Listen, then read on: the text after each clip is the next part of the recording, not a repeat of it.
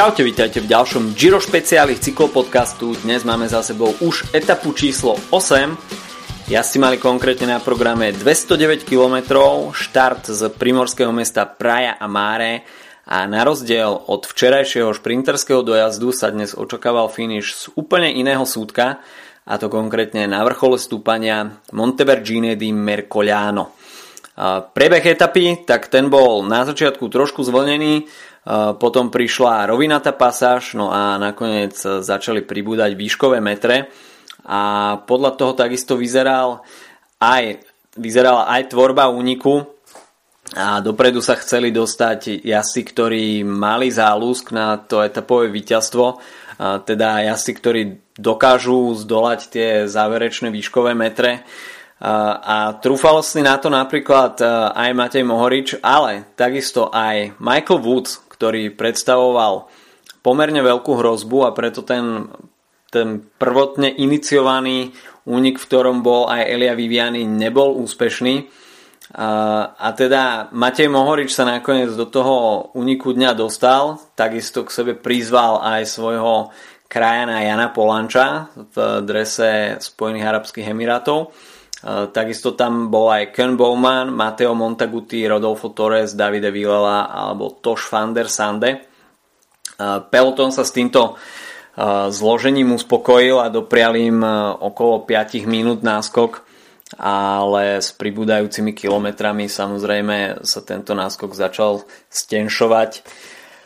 10 km pred cieľom, tak tam už ostali iba 4 jazdci na čele, a to konkrétne Mohorič, Polanč, Montaguti a Bowman. A očakávalo sa, že táto štvorica, ktorá mala okolo minúty 10 náskok, by sa mohol zrodiť e, víťaz dnešnej etapy.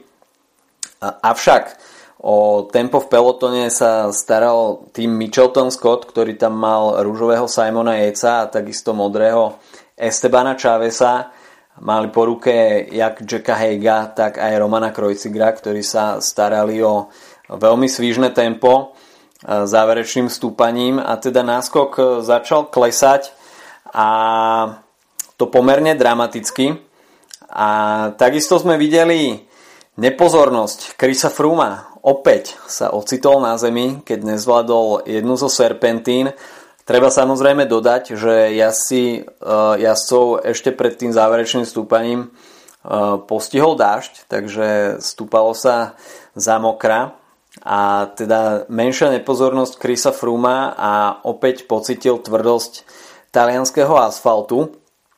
Uh, pomerne rýchlo sa však dokázal pozbierať, takisto tým Sky k nemu okamžite poslal svoju légiu a na moje prekvapenie sa až veľmi rýchlo podarilo Krisa e, Fruma dostať na samotné čelo, pretože ten peloton bol pomerne dosť rozcedený, roztiahnutý a, a opäť to Team Sky stalo asi veľmi veľa síl dotiahnuť svojho lídra e, po jeho jazdeckej chybe a nepozornosti, ktorú si asi mohol odpustiť. Čiže Chris Froome opäť s jazdeckou chybou, ale nestalo ho to žiadne sekundy. Teda v závere tam boli všetci GCSC, ktorých sme tam asi mali vidieť a otázkou bolo, či sa teda vedúca štvorica ešte rozhodne k nejakému záverečnému ataku, alebo bude pohltená a uvidíme súboj GC jazdcov o etapové víťazstvo a takisto aj o bonusové sekundy. Avšak proti tomuto bol ešte Ken Bowman, ktorý necelé 4 km pred cieľom inicioval atak z úniku a pomerne rýchlo sa vzdialil uh, trojici, ktorá, s ktorou vlastne absolvoval uh, celý, celý priebeh etapy. Proti tomu však bol Mateo Montaguti eh, z Age Desar, ktorý sa ho snažil naháňať, eh, avšak úplne iné plány mali jazdci, ktorí neohrozujú Simona Jejca priamo v tom eh, GC boji. A medzi takýchto jazdcov patrí aj Ricard Carapaz, momentálne držiteľ bieleho dresu v súťaži pre najlepšieho jazdca do 25 rokov, čiže ekvadorský jazdec z Movistaru, ktorý mal stratu vyše minútu v GC, takže ne, nepredstavoval tú priamu hrozbu. Takisto Movistar môže ťažiť z toho, že nemá vysloveného GC jazdca, aj keď na tohto ročnom Gire to pripadá trošku komicky, pretože v Movistare máme možnosť vidieť Alejandra Valverdeho, Naira Quintanu a takisto Mikela Landu, takže naozaj trojicu top vrchárov, ale ani jeden sa neobjavil na tohto ročnom Gire. A teda z tohto môžu ťažiť jazdci ako Richard Carapaz alebo dajme tomu Carlos Betancourt, až by mal nejakú ambíciu v nejakej z ďalších etap. Takže od jazdcov Movistaru môžeme čakať e, pomerne e, odvážne kroky a k jednému takémuto sa odvážil Richard Carapaz, e, ktorého nástup bol naozaj, naozaj veľmi razantný, ako keby to bolo na rovine a vystrelil dopredu a nikto ho už nedokázal stiahnuť späť. Takže Ricardo Carapaz si pripisuje najväčší úspech v svojej kariére a za ním sa šprintovalo o bonusové sekundy. Samozrejme, každá sekunda je dobrá, o tom budú vedieť asi hovoriť najmä v tom treťom týždni, keď sa zahryzne do nôh jednak časovka a takisto aj najnáročnejšie stúpania, ktoré na jasov v tomto ročníku Gira čakajú. A Thibaut Pinot tam mal určité ambície na zisk bonusových sekúnd. Nakoniec toho bolo tretie miesto, takže 4 bonusové sekundy. No a druhý skončil Davide Formolo. Henrico Batalin skončil na 4. mieste, 5. Simon Yates.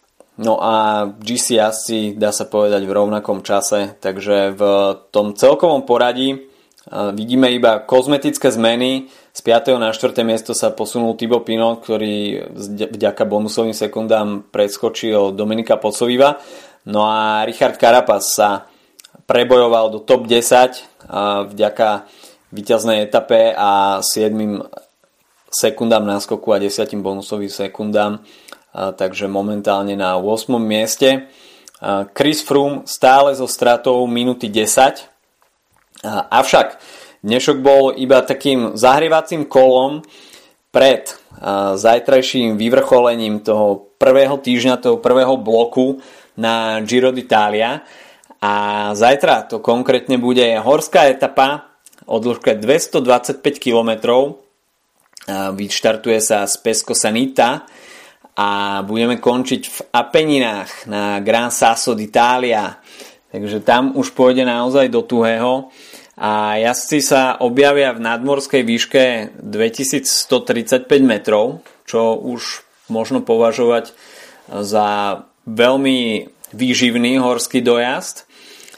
No a takisto v priebehu etapy jazdci narazia na dva kopce druhej kategórie, Roko Rasso a Kalášo, ktorý vlastne začne to záverečné stúpanie hneď po Kalášu bude nasledovať Gran Sasso d'Italia o dĺžke 26,5 km s priemerným sklonom 3,9. Zo začiatku to bude pomerne vlažné. V strede to bude taká naklonená rovina aj s miernym klesaním. Avšak úplné peklo príde v závere. Keď už asi budú mať toho naozaj veľa, tak sa im zahryzne do nôh sklon o Maxime síce na papieri to vyzerá iba 13%, ale po takej porcii výškových metrov, ktorá bude nakoniec 4400, 4200, tak e, bude to naozaj veľmi dramatické finále. Dá sa tam očakávať, že ja si tam budú dropnutí aj z tej skupiny GC Asov. Možno tu očakávať už nejaké rozdiely, pretože dnešok a zajtrajšok dá naozaj ja som už zabrať. Hoci môžu zo seba vydať úplné maximum, pretože v pondelok sa môžu spolahnúť na rest day. Takže uvidíme, koľko síl ostane jazdcom pred prvým rest day a ako zo seba budú dávať von tú šťavu. Očakávať sa dá takisto aj nejaký únik, ale skôr si myslím, že to bude podobný scenár ako dnes, že nakoniec vyštartuje niekto s dobrými vrchárskymi nohami, ktorý priamo neohrozuje rúžový dres. Takže až som hovoril o Robertovi Hessingovi včera, alebo neviem, dajme tomu Luis Leon Sanchez by takisto mohol niečo ukázať, avšak môže to byť takisto niekto úplne iný. Takže veľké víkendové finále zajtra a v pondelok rest day, pravdepodobne podcast až počas rest day. Takže užívajte si zatiaľ krásny, slnečný, ale aj upršaný víkend a počujeme sa opäť v pondelok. Majte sa pekne. Čau, čau.